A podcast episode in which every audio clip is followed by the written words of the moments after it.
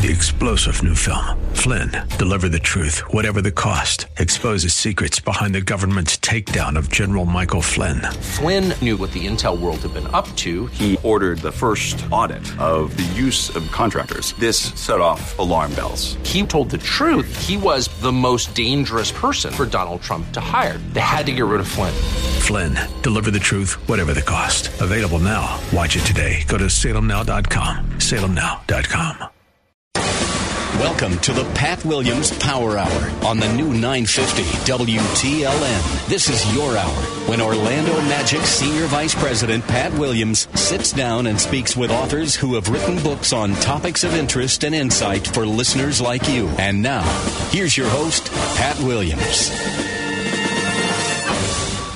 Well, welcome once again to the Pat Williams Saturday Evening Power Hour. We do this show every weekend on AM 950 WTLN. Always look forward to having you with us. Uh, Jeff Sennis is our engineer. Andrew Herdliska produces this show each weekend for us.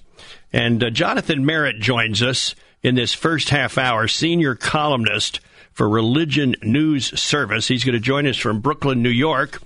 And we're going to talk about his new book, Jesus is Better Than You Imagined uh, Jonathan, so nice of you to join me. How are you doing?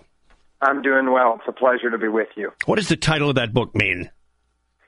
Yeah, I think that the, the book is supposed to uh, speak to really a whole generation uh, of Americans who have found themselves a little bit dissatisfied with American Christianity. We found it outside of the church uh, as non Christians have developed increasingly negative perceptions about those inside the church.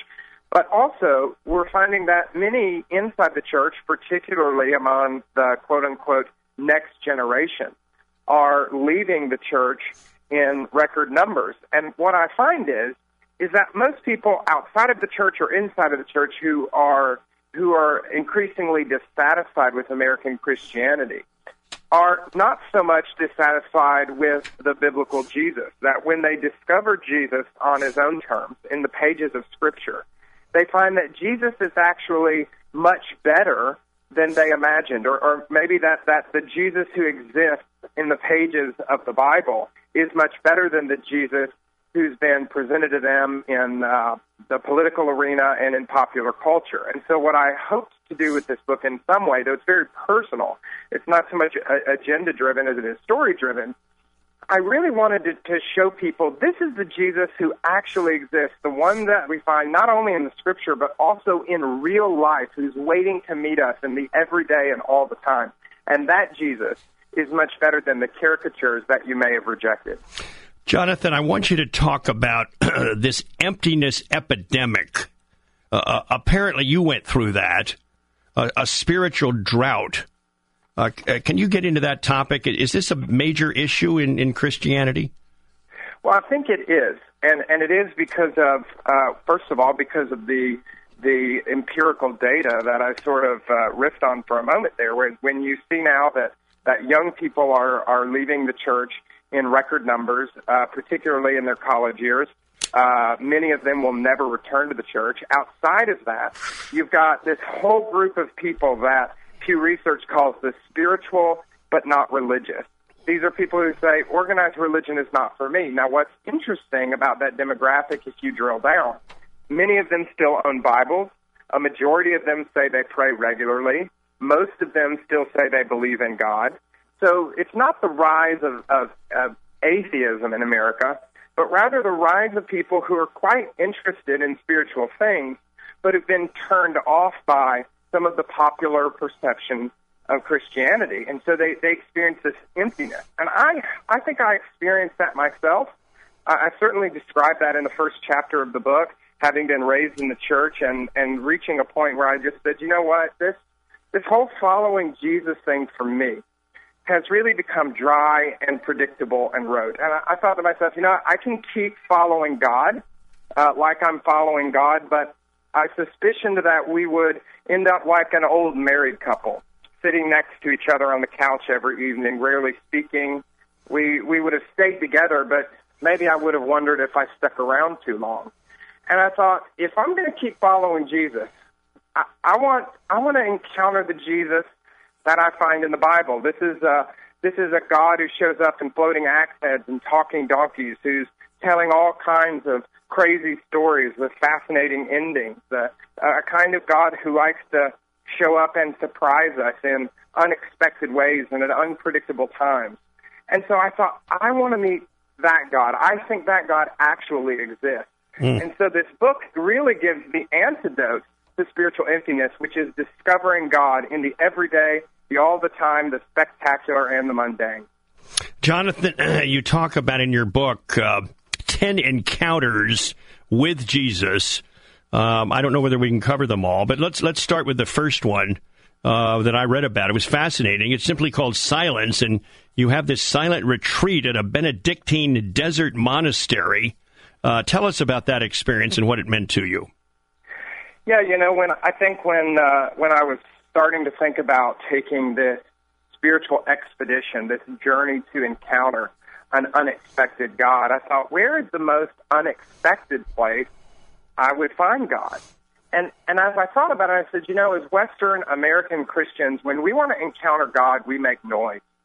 We'll uh, we'll preach a sermon, or maybe we'll sing a, a song. We'll have a spiritual conversation. We'll speak a prayer. And I thought, what if I did the opposite? Wouldn't that be unexpected? What if rather than try to talk or sing or preach or pray, what if I took the psalmist at his word? If I was just to be still and know that he is God, could it be that God would show up in that place and and and and encounter me in a way that I had never imagined? And so I decided to go out to New Mexico. I went to a Benedictine monastery out there. It was called Christ in the Desert. It's literally in the middle of nowhere, mm. uh, no cell phone reception, and I took a 60 hour vow of silence. Mm. And what I found was when we stop talking and start listening, God shows up, and God's able to speak to us things in those moments that we might not hear otherwise. How did you find out about that place? You know, I had a I had a very good friend uh, who lives out in Texas who called me and said, "Hey, I'm not going to be available in a few weeks. And I said, why not? She said, I'm going out to this monastery. And I said, are you a monastery out in the desert? I got to go. So I booked a plane ticket and headed out there, and and that's kind of how it all came together. It was really fascinating. Mm. Then, Jonathan, you get into a, a, a very, I would think, a very difficult topic, simply called honesty. Uh, you've kept this secret that you've been sexually abused by an older boy. Uh, then in 2012, a gay blogger uh, exposes an incident online, and, and uh, wow, I, I, read that and I said, Jonathan Merritt has just opened up his whole life here. Uh, unbelievable! I salute you for it. Uh, what was going on, and how difficult was that? And what's been the response, Jonathan, to that particular story? Yeah, you know, it's sort of interesting because in the first chapter of the book, I uh, I pray a prayer, and I just said, God, show up and surprise me. Mm. And one thing that I've learned through this this this whole process, this whole journey, is be careful what you pray for, because uh, God just might show up and answer that prayer, and He might do it in a way that you didn't expect. I, in fact, I say in the book, if I had known how God would would answer that prayer, I would never have prayed it. And it was sort of a a subtle foreshadowing to the chapter that you're referencing. In in this chapter, I I tell the story. I, I start out in in childhood in a uh, a period where uh, there was sexual abuse by an, an older boy who uh, lived in our neighborhood. Something I felt like uh, I could never tell anyone. In fact, it was an experience that I think uh, has implemented into my life certain messages and and, and a belief, beliefs that I'm alone, beliefs that others can't be trusted, uh, beliefs that no one will help me. Uh, these are things that I've had to uh, now start unraveling in my life.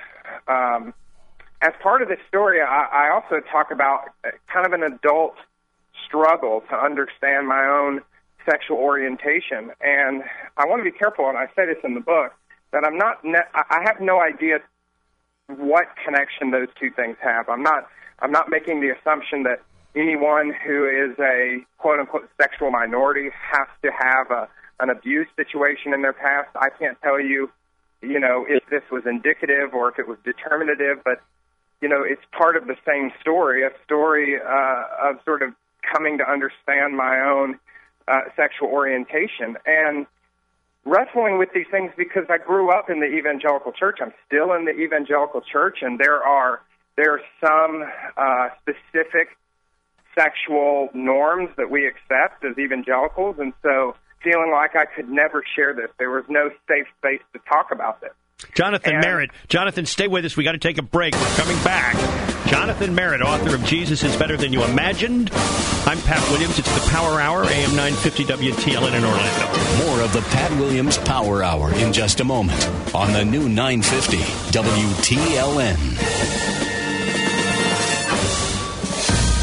Hello, this is John Butler Book, and I want to cordially invite you to listen to my radio talk show every Sunday evening from 8 to 9 p.m. You won't have to bring a loaf of bread or a jar of mayonnaise with you because we're not going to hand you any bologna, just the meat of the word, the water of life, a page from the book, John Butler Book, right here on new 950 WTLN every Sunday night from 8 to 9 p.m. I want to hear from you. Pick up the phone and call us. Exercise your First Amendment rights right away.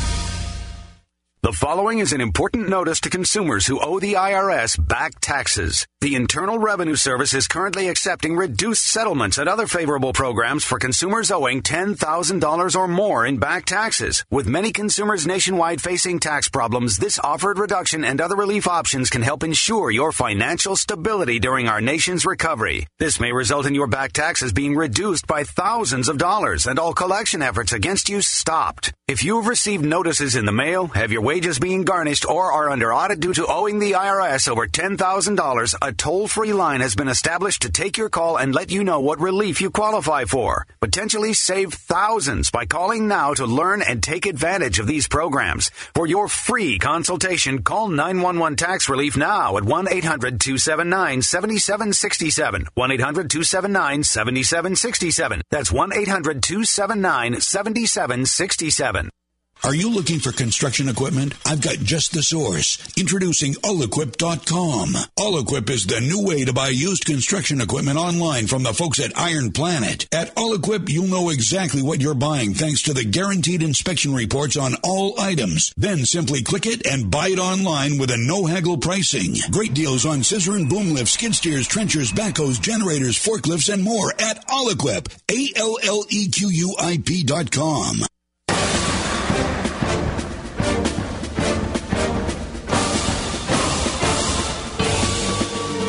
Listening to the Pat Williams Power Hour on the new 950 WTLN. And now, here's Pat. Jonathan Merritt has written a book. It's called Jesus is Better Than You Imagined. Uh, it's a good read, fascinating read. Uh, Faithwords put the book out. And uh, Jonathan, we're talking about this uh, honesty issue, and I'm sorry about the break there, but I want you to pick it up and uh, and keep talking to us.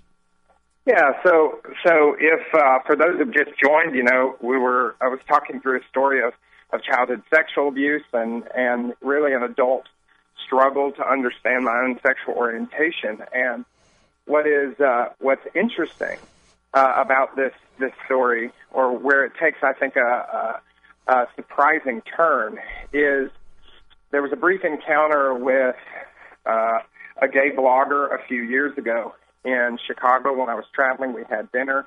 We had physical contact con- contact that went beyond the bounds of friendship. And it, you know, it only happened once. It was something that really haunted me. But again, feeling like you can never talk about these things, that no one will help you, that people can't be trusted. I just sort of held this inside.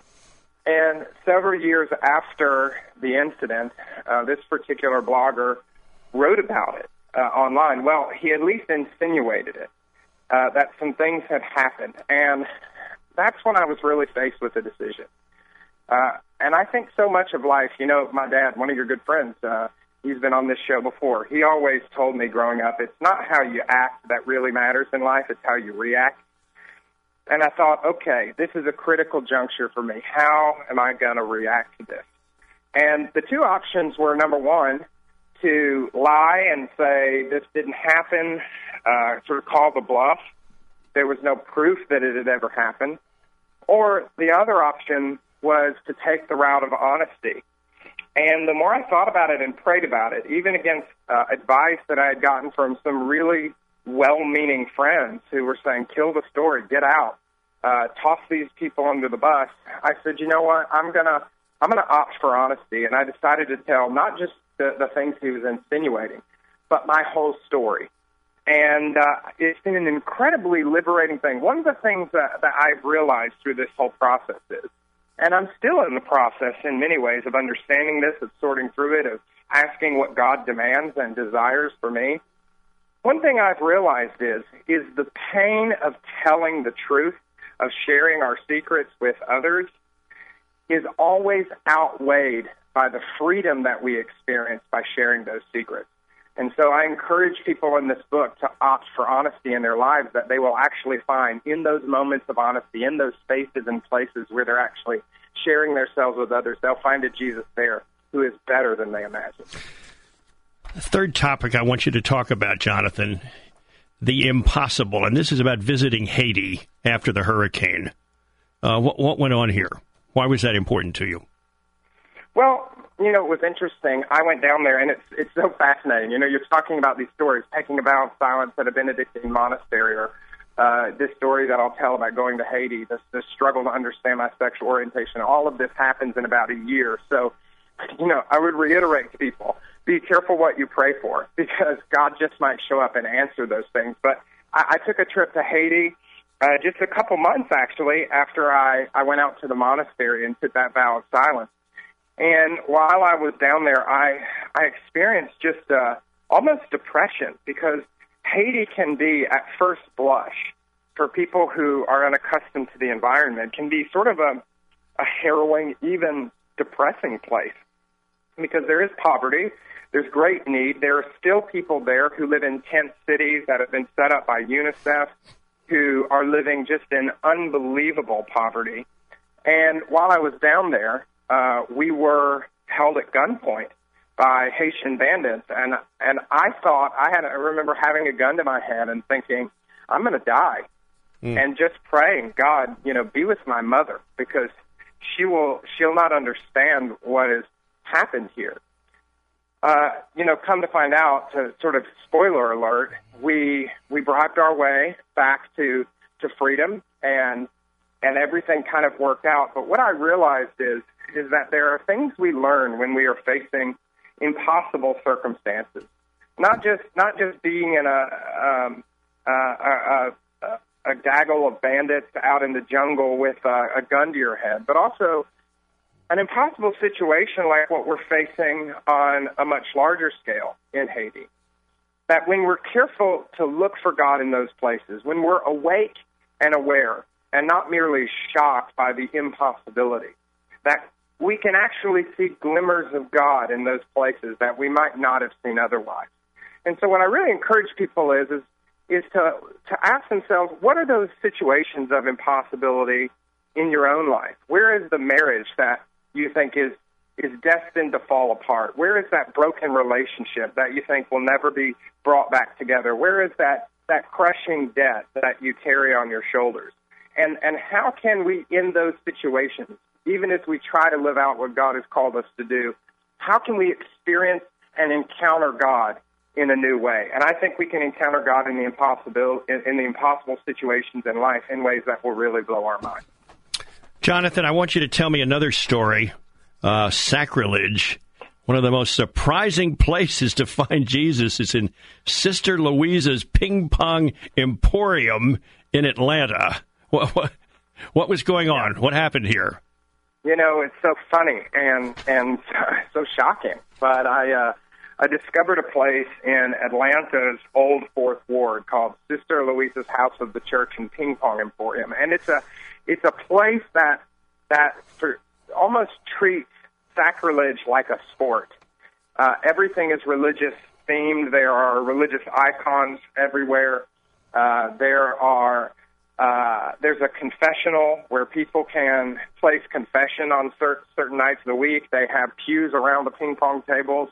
There's even uh, Wednesday night you can you can come and and preach uh, about what it is that that sort of bothers you about religion. And so I just remember walking in and feeling incredibly offended mm. because these things are precious to me. Uh, God is precious to me. These things are holy and sacred to me. But as I sat there to reflect, what I could hear is is a subtle cry for a true encounter with God. That that these individuals were criticizing uh, encounters with a God who I don't think actually exist, or their malformations or incorrect expressions of God, or or pictures of God. There was a uh, a picture of a lady uh, in the 1950s with a tie, tall beehive hair, and it said, "The higher the hair, the closer to God," which if you think about it, it sort of um, it, it sort of criticizes the the the arrogance, the the the sort of uh, country club environment that you encounter in many churches. There was a uh, there was a picture of Jesus uh, sitting uh, on a seashore, and he said, "I can see Russia from my rock," mm. which is sort of a criticism of the political alignment that we've we found in many churches. And so I began to reflect rather than to be offended. And what I found was is that in that place, there were actually uh, criticisms that revealed in my own heart places where I had been practicing religion or presenting a God who doesn't actually exist to the world. And there were places there where I think God was saying, here's an area where I can shape your heart, change your heart, and, and bring it into alignment with a true expression of God. And so I think that places of sacrilege can be places of great opportunity. Not that we seek these places out or, or we, we want to be in places like that all the time, but in, in, a, in a world like we live in right now, in a culture like we live in, where you're going to naturally encounter sacrilege in, in television and films, in, in, uh, even in school classrooms, the question is, is how can we use those places to allow God to speak things to us that God might not be able to speak to us in other places and spaces? We've covered four of your stories, Jonathan, and uh, we've got about five minutes left. Uh, of the remaining six stories, uh, tell me or talk to us about your favorite or your most interesting of these final six. You know, I, I think one for me would have to be uh, encountering Jesus in tragedy. Uh, there's a story in this book of my friend Hannah. My friend Hannah I met several years ago and introduced her to another friend of mine named Mark, and they instantly fell in love. Mm. Uh, eventually, they got married. Hannah was a strong woman. She had survived uh, several bouts with leukemia. It's just a uh, was a wonderful human being. And while they were still newlyweds, having been married for less than two years, uh, Hannah contracted a rare flesh-eating bacteria mm. and ended up in the hospital in sepsis. And for four months, I had to walk with uh, Mark through this uh, this period of great suffering. Uh, she eventually had both arms and both legs amputated. Mm. They had to revive her multiple times. It became a national news story. And at the end of it all, Hannah passed away. And having to work through, okay, I can find God in the good times. But where do you find God in a place like this that seems so hopeless and so dark and so depressing, where there's almost nothing that you can say is, is positive in that situation? And I found that, that when I looked at Hannah, I thought, this is not the end of her story. Hannah's story continues on. Hannah's impacted hundreds of people uh, through the story of her own hope and faith in Christ that's been told again and again and again. There are things that Mark has experienced in the midst of this tragedy that he wouldn't have experienced otherwise. And I realize that we often ask the wrong question in tragedy, that the question we should ask is not why. Why are these things happening? Because even if we find an answer, it won't be good enough. The question is who? Who walks with us through these difficulties? Who is there with us to bring us comfort in the midst of tragedy? And I think that when we when we stop looking for the why and we start instead searching for the holy who, we will find in those moments of incredible tragedy a Jesus who really is better than we imagined. Wow. Tell me this what does your dad think of this book? You know, there were some difficult parts for him to read because the book is so raw and real and personal. But, you know, overall, it's in an incredible way for us to have some unbelievable conversations about about life, about God, about faith. uh, which I think again goes back to a previous message in the book. When you're honest, when you can get honest with someone like your father, your sister, your brother, your cousin, your neighbor, your best friend, God can work in those situations to draw you close with, not only with others, but with himself in ways that he couldn't have otherwise. Jonathan, let's go back to the very beginning of this interview when I asked you about this emptiness epidemic. So, to listeners tonight who might be dealing with this, a spiritual drought, uh, what do you tell them to do? Go go to Haiti? Uh, no, I tell go to them, the go I to the tell, desert. I mean, what, what's your advice? You know, I don't. Yeah, I don't think you have to go to the desert to encounter silence. I don't think you have to have a friend die of a rare flesh-eating bacteria to encounter tragedy. And I certainly don't think you have to go to Haiti to encounter a seemingly impossible situation. Most of us encounter these types of things or have opportunities for them every day of our lives. And so the message of the book is is that yes, God can show up in the spectacular, but God also shows up in the mundane. That God can show up in the unique, but also in the everyday and the all the time. And so the call of this book is to maintain a posture of being spiritually awake and spiritually aware. That there is the same God who showed up in, in floating axe heads and water from desert rocks and burning bushes that never burn up shows up in our everyday lives if only we're willing to live awake and aware to that God's presence. What's next for you, Jonathan? What's uh, what's exciting for you in your pipeline? Well, I will continue to uh, I'll continue to write religious columns. I'm, I'm writing regularly for Religion News Service and also for the Week magazine. Uh, but uh, I'm kind of playing around with an idea for another book. We'll we'll see how that shapes up. I don't have a a, a title for it yet, but but something I think that will incorporate this this new chapter of my life, living in New York City. I mean, a son of a Southern Baptist minister who spent his life in Atlanta, Georgia, living in Brooklyn, New York. You you can't help but learn some really fascinating and unique things, not just about life, but also about God when you make a transition like that. Are you happy in Brooklyn? I, you know, I love I love Brooklyn because, because it's such a, a a diverse place that you can find whatever version you want here. And so my version is probably a little less Jerry Seinfeld and probably a little more NYPD Blue. Jonathan Merritt has been our guest. We've got more after this on the Pat Williams Saturday Evening Power Hour. It's AM 950 WTLN. More of the Pat Williams Power Hour in just a moment on the new 950 WTLN. Help your child or grandchild become a well rounded, moral, and successful adult with a Christ centered education. Private Christian schools across the country have agreed to reduce their tuitions so families can enroll a student at up to half the cost. Set your sights a little higher and help your student grow closer to the Lord. To find a school in your area and request a voucher, visit discounttuitionprogram.com. Discounttuitionprogram.com is a service of Salem Communications. The next time you could use a pick me up, head over to Godvine.com for uplifting and inspirational videos that you'll truly love. Join the millions of Christians from around the world who watch and share Godvine videos each day. They know that Godvine videos are specially chosen to bring joy and share the love of God and the wonder of His creations. For the very best Christian videos, visit us today at Godvine.com.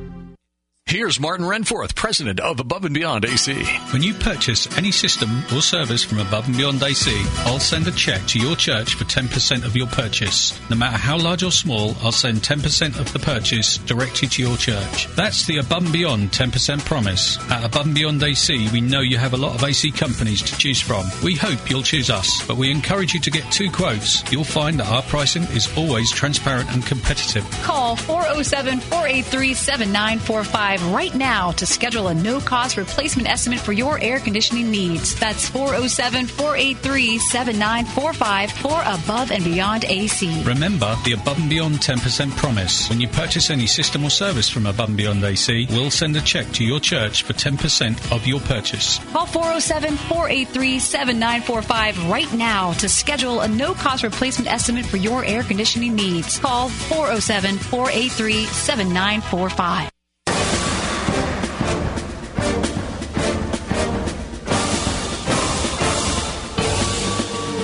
Listening to the Pat Williams Power Hour on the new 950 WTLN. And now, here's Pat. Jonathan Merritt was our guest in that first half hour, senior columnist for Religion News Service.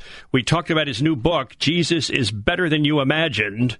Uh, Jonathan joined us from Brooklyn. We're going to stay in the Northeast. We're in Lansdale, Pennsylvania, to talk to J.R. Briggs, creator of the Epic Fail Pastors Conference. His new book is out with IVP. It's called Fail Finding Hope and Grace in the Midst of Ministry Failure. JR, thanks for joining me. How you doing? Thanks. For having me, Pat. It's good to be with you. So, kind of a kind of a harsh title here. Is failure in ministry a major crisis, Jr.? It's a, is it a big deal? One of the things in the research for this book that we found, some of the statistics were incredibly sobering, and I cried actually as I found out some of the statistics with pastors. Just to name a few of them that impacted me deeply. 1,500 pastors leave the ministry for good each month in America due to burnout or contention in their churches. Uh, for every 20 pastors who go into ministry, only one retires from ministry. Mm. Um, 80% of pastors, and just slightly higher than that for spouses, are discouraged in their roles as pastors. So some of these are just incredibly sobering, and uh, we needed space. That's I needed space to talk about that in my own life, and I couldn't find it. So we accidentally created this uh, event called the Epic Fail Pastors Conference to help address some of these issues. Well, we've got a, about 11 fascinating topics to get into here, JR, so let's get started. Uh, you start your book uh, with a title just called Failure The Trigger of Our Biggest Fears. Uh, what, what are you writing about here? What, what, how do we start? What's that about? Yeah, oftentimes uh, we worship at the altar of success, especially in our North American context. And this is uh, not something that the church is immune to. And so, oftentimes, for pastors, especially uh, who are perceived oftentimes as uh, professional Christians paid to love Jesus, we have to really be careful about success and how we measure that because how you define success will define you. And that's for every human being. And so we have to be careful that the way Jesus uh, describes the kingdom, and as we read about in the Gospels, what is Jesus' understanding of success? And then we have to ask, does my metric of success match that uh, to what, what Jesus established as his metric? And so, you know, the business world has a, a whole set of metrics of success and how we measure that. And unfortunately, the church has uh, has fallen prey to that and adopted many of those in how we measure success in our church context. Um, so success isn't bad inherently. There's nothing wrong with with success, but the motives that drive us, the ambition behind our desire for success, is what what we have to ruthlessly, uh, honestly engage in uh, with the motivations of our own hearts. Why do you call success the golden calf of the American church? Yeah, yeah, because as I as I mentioned, oftentimes that uh, we we raise that up as being such a high level of priority, and in the book I talk about uh, the metric that we do measure oftentimes from the business world, what, what I and others have called the three B's of church success: buildings, bodies, and budget. And it's easy to believe that if we have more bodies, our attendance is up, we have bigger buildings, or doing a building campaign, or our budget is up compared to last month or last year, doggone it, we've got a pretty successful church. And if we're not doing those things, if we have less bodies and less buildings and less budget than maybe the guy down the street or even where we were a year ago, we must be failing. And those can be measurements, but when we only use those as a way of assessing our quote unquote success, I prefer the word health in talking about uh, local church context. But if we use that to measure success, it can be rather dangerous. Now I want you to talk about faithfulness, redefining the metric of ministry. Yeah. Yeah, and, instead of the three B's, oftentimes it's been said the three F's may be a better way to talk about it faithfulness, fulfillment, fruitfulness, because those are often uh, kingdom kingdom language and kingdom metrics. But you know, I'm grateful that Jesus will never say to us at the end of our lives, "Well done, good and successful servant." he will say, if we have done, well done, my good and faithful servant. And I look at someone like Jeremiah. You know, God gave a call to Jeremiah uh, before he was born, he's told, and he said basically, no one's going to listen to you. Uh, but I want you to do what I'm calling you to do, and you're going to have a very difficult time because of it. Thrown in the stocks, mocked and ridiculed, um, saw the destruction of Israel happen under his watch. No one listened to him. He was thrown into cisterns, left to die. If it weren't for people pulling him out, he would have died. And all that to say, he did everything that God asked him to do. And sometimes God gives us big um, plots of land to till, and sometimes they're rather small. But uh, I love in the parable of the talents, uh, he said to the, the man with one talent and the one with two talents, he told him the same thing. You did well. What's been entrusted with you, I'll entrust more to you.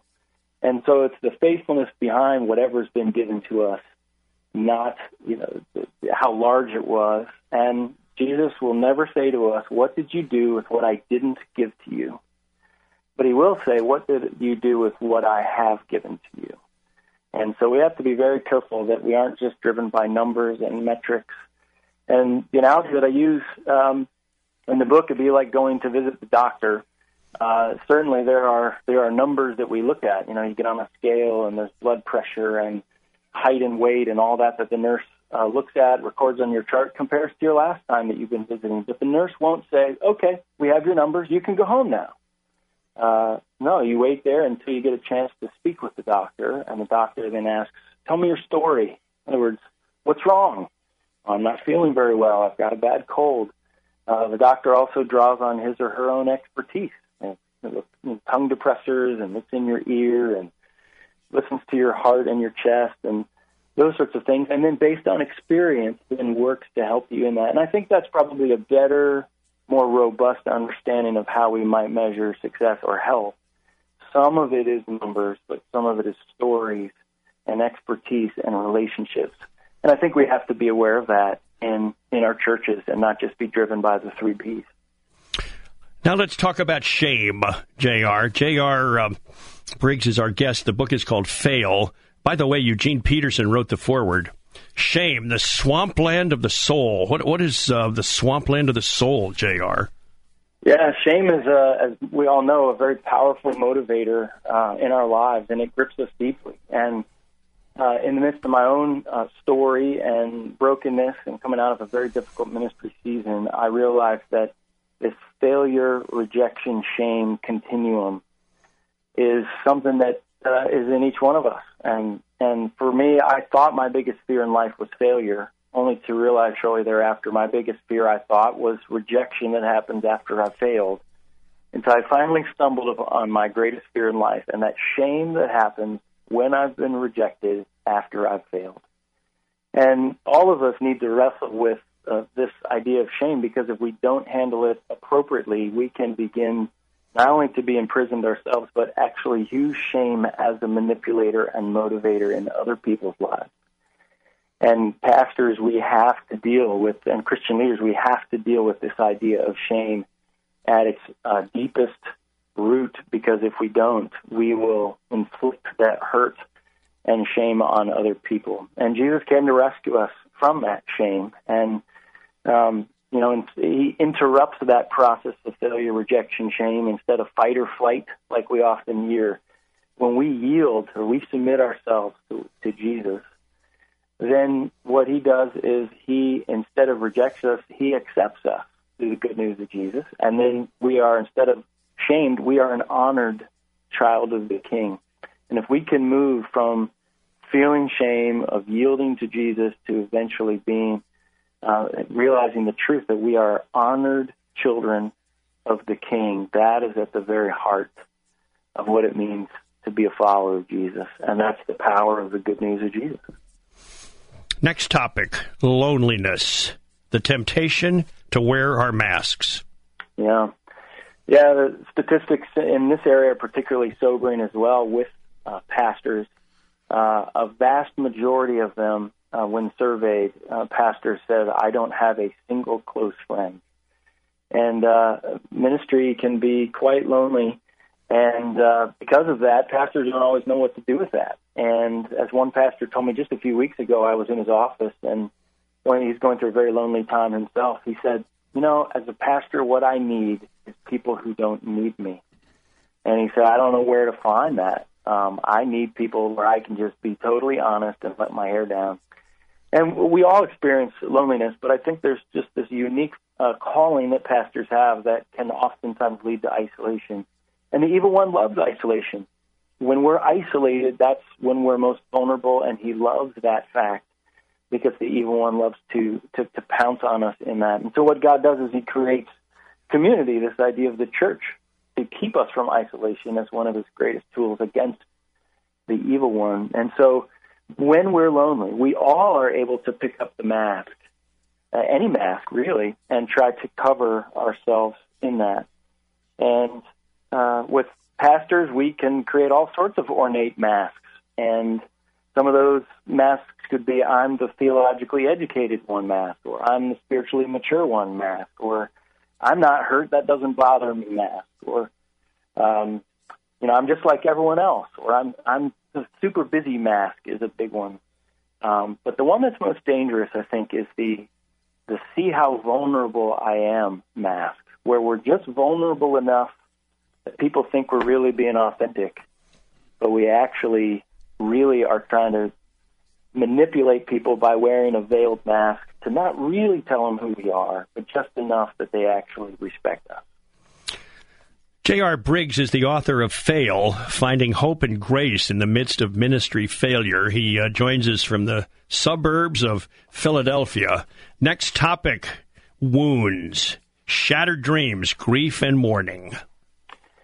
Yeah, in this in this portion of the book, uh, I had a friend of mine, Dr. Steve Burrell, and Steve had done his uh, dissertation research on amoral ministry failure and uh, it's the largest study done. It had had not been published on uh, pastors that had failed not for moral reasons, but for what he coined amoral reasons. So they just ran out of money, or they were fired unexpectedly, or they had health issues, or um, they just tried to plant a church and it just failed. They had to shut their doors. And he did. He found all sorts of research in the midst of this broken, these brokenness and wounds stories and found those that responded well and healthily and were able to bounce back from failure and those that did not.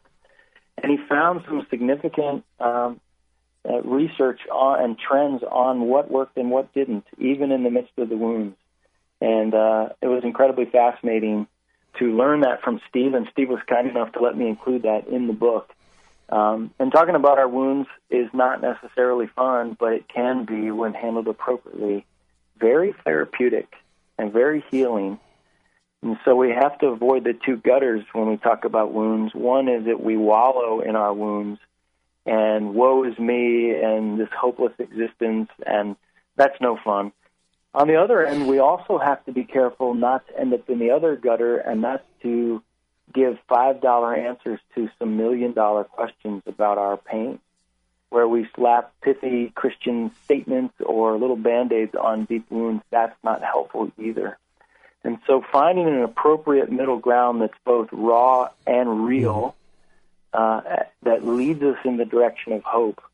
And I think the Psalms are a good place in the midst of our woundedness to go. There's not one emotion left unturned uh, or unaddressed in the Psalms and it can be training wheels for our prayers in the midst of a deep time of wounds. The next topic I want you to talk about, JR, is simply called wilderness. And uh, we're going to get to that when we uh, come back after the break. Uh, just a reminder you're listening to J.R. Briggs uh, from Lansdale, Pennsylvania. His book is called Fail Finding Hope and Grace in the Midst of Ministry Failure. And uh, we will continue with J.R. Uh, just a reminder that you are listening to the Pat Williams Saturday Evening Power Hour. It's AM 950 WTLN in Orlando. We do this show every weekend and always appreciate your joining us and always look forward to our visit. Stay with us. More of the Pat Williams Power Hour in just a moment on the new 950 WTLN. Rain is in the forecast, which means slippery conditions, unexpected twists, and muscle pain are too. Better get prepared by picking up a can or two of Salonpas Jet Spray. Salonpas Jet Spray has two powerful pain fighting ingredients that you spray right where it hurts. It goes on clear, dries fast, and relieves pain for hours and hours. Look for the blue can with the blue cap. Salonpas. Powerful relief when and where you need it. Use as directed. With a Sam's Club membership, you get incredible savings every time you shop. See how much you can save at Sam's Club with new lower prices on items like 50 pounds of Simply Right dog food for just $17.98, a three pack of Dawn Total Clean for $7.98, a Tresemme twin pack for $10.86, and much more. Join by August 3rd and get a welcome package worth up to $20. Join and save. Sam's Club. Life is better when you're in the club. See Club for details. As parents, we're responsible for more than just providing the necessities for our children. We are charged with giving them a strong foundation for life. And Family Christian Center School in Clermont can help. FCCS is accredited with AdvancED and offers a blended curriculum for grades kindergarten through 12th grade. FCCS, where the highest principles of education are focused on Christian leadership, self-discipline, individual responsibility, integrity, and good citizenship. The FCCS faculty are highly qualified teachers who are followers of Christ and dedicated student advocates, as well as parent partners. Small class sizes mean more personal attention for your child. FCCS is currently accepting applications for this fall. You can call them at 352 241 0323. That's 352-241-0323. Or you can go online at fccschools.com. Schedule your personal tour today.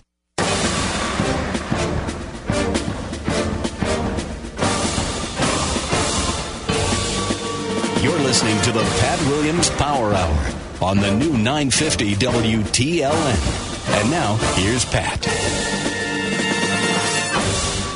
I'm delighted to have J.R. Briggs with us, uh, author of the book Fail. And uh, the next topic, J.R., is simply called Wilderness Stumbling with Jesus in the Wasteland. Yeah, wilderness is a very uh, paradoxical theme throughout the scriptures. You know, no one chooses the wilderness. It seems that the wilderness oftentimes chooses us. And we want to learn the lessons that can be learned in the wilderness without actually going through the wilderness. But it's very disappointing to realize that's not oftentimes how God works.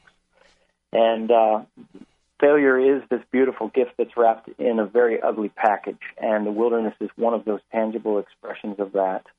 And uh, you know, the wilderness is that one place where the only way you survive is if God is present with you. And we see all throughout Scripture that God uses wilderness and He uses caves as a way of healing and resurrection.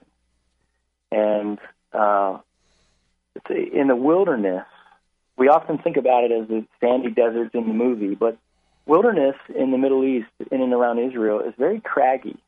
It's very dangerous.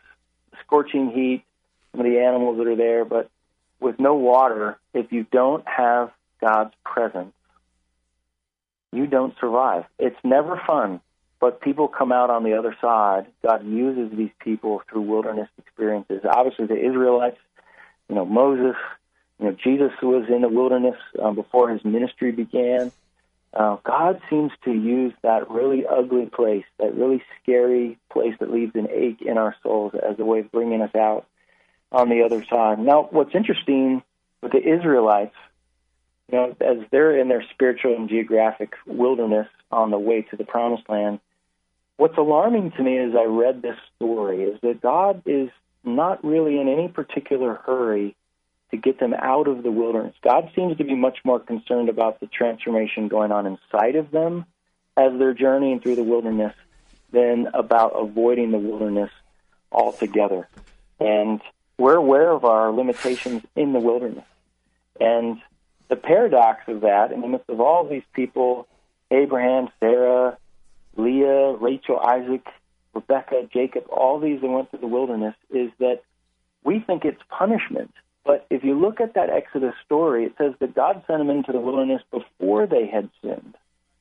And the wilderness is that grace lays scaffolding for our souls sometimes if we can see it as, as such. But that detail is really important. It states in Deuteronomy that, that God led them into the wilderness. It was God's direction to bring them to the wilderness. And he led his people there as an immense act of grace, as a way of teaching them things that they wouldn't forget once they got to the promised land.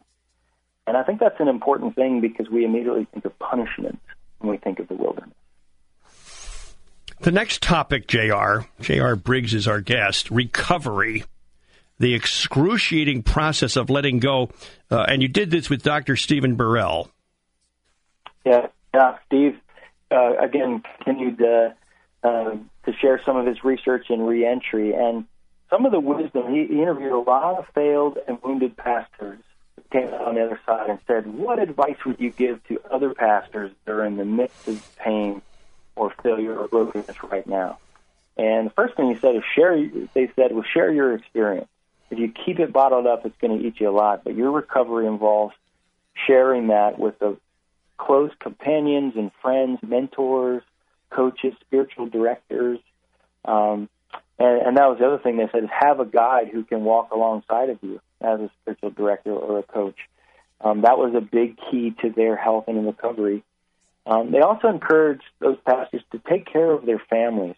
Pastors who recovered were very deliberate to really shepherd their family even while they were hurt and wounded. And they also gave themselves themselves permission to grieve.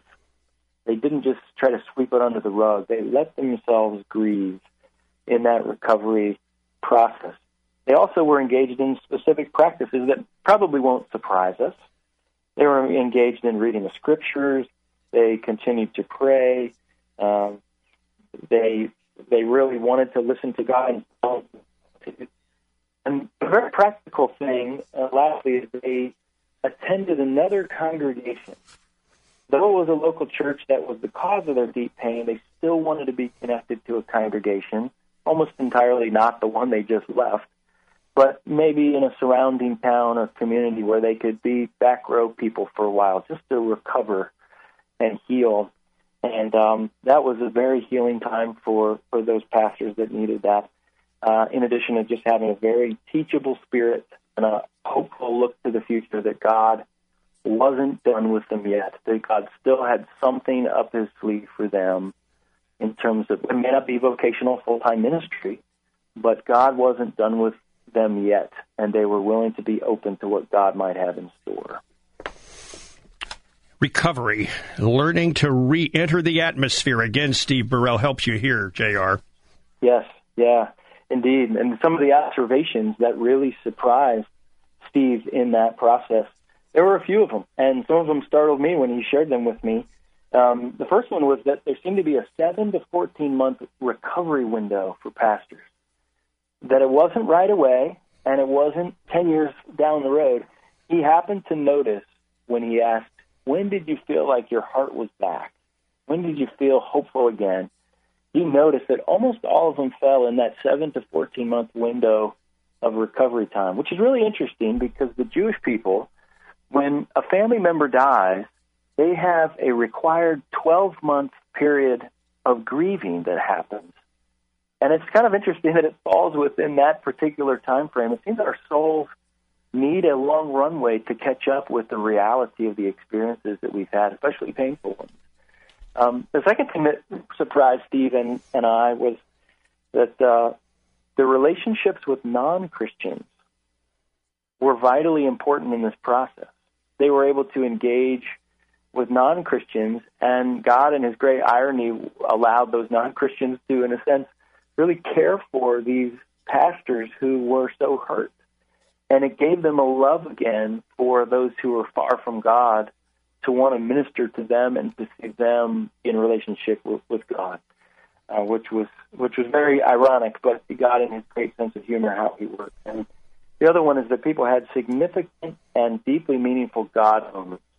Where can actually many people could trace back to a time where God tapped them on the shoulders, oftentimes with great emotion that they showed of seeing God's love flood into their hearts or Holy Spirit prompted or whispered, "You're going to be okay. I still love you," and it was a very emotional experience. So some of that research um, along the way is why why what Steve has done is just incredibly valuable. Acceptance, a kiss from God on our bruises. That's the tenth topic, Jr. Yeah, it sure is. It sure is. That acceptance takes a while, but uh, one of the things I found in, in the research for this is uh, a, a Japanese art form called wabi sabi. It's very fun to say, but it's a beautiful expression of the gospel where normally in our context, if we had a teapot or a vase that would break, we would very carefully take clear glue and try to piece it back together and hide maybe some of the cracks. But in wabi sabi, what they would do is actually in the glue, they would take gold dust and they would sprinkle it into the glue and then repair that vase or that teapot to highlight the cracks, believing that it actually made the pot or the vase more beautiful, not less beautiful. And I think in many ways that's the story of Jesus with us is eh, instead of hiding our cracks and our brokenness, the good news actually can highlight it in such a way that actually makes it more beautiful when it's infused with the gospel. And um, there are two Greek words for time used throughout Scripture chronos and kairos. Chronos, chronology, where we think about Tuesday at 3.45 in the afternoon. But chronos, or kairos, is much more about moments. Those moments that are pregnant with possibility that make us bitter or better, but they refuse to leave us the same. And failure is always a kairos moment. And it can be a time where we grow really bitter and it ruins us or it can be a moment where we accept it for what it is, whether it's our fault or someone else has inflicted hurt or brokenness on us, and to say, I want to enter into this and say, Jesus, I need you here. J.R. Briggs has been our guest. We've got a wrap up right after this on the Pat Williams Saturday Evening Power Hour, AM 950 WTLN in Orlando. More of the Pat Williams Power Hour in just a moment on the new 950 WTLN. Hello, everybody. Alan Thicke here. You know, our nation's tax laws change every year. The one constant is you have to pay them. Now, if you're one of those millions of Americans who owes back taxes, you know that the IRS is cracking down. They can garnish your paycheck, levy your bank accounts, even your home or business could be up for grabs. But here's the good news. They're offering a new way out. It's called the Fresh Start Initiative, a government program for tax debt forgiveness. You could qualify for a settlement that's substantially less than before these changes. And nobody knows this program better than the experts at Optima Tax Relief. Their attorneys and enrolled agents will work to get you the best deal possible. Optima Tax Relief is accredited by the Better Business Bureau. Call them now for a free consultation. Call 800 711 5743. That's 800 711 5743. 800 711 5743. Some restrictions apply. For complete details, please visit OptimaTaxRelief.com.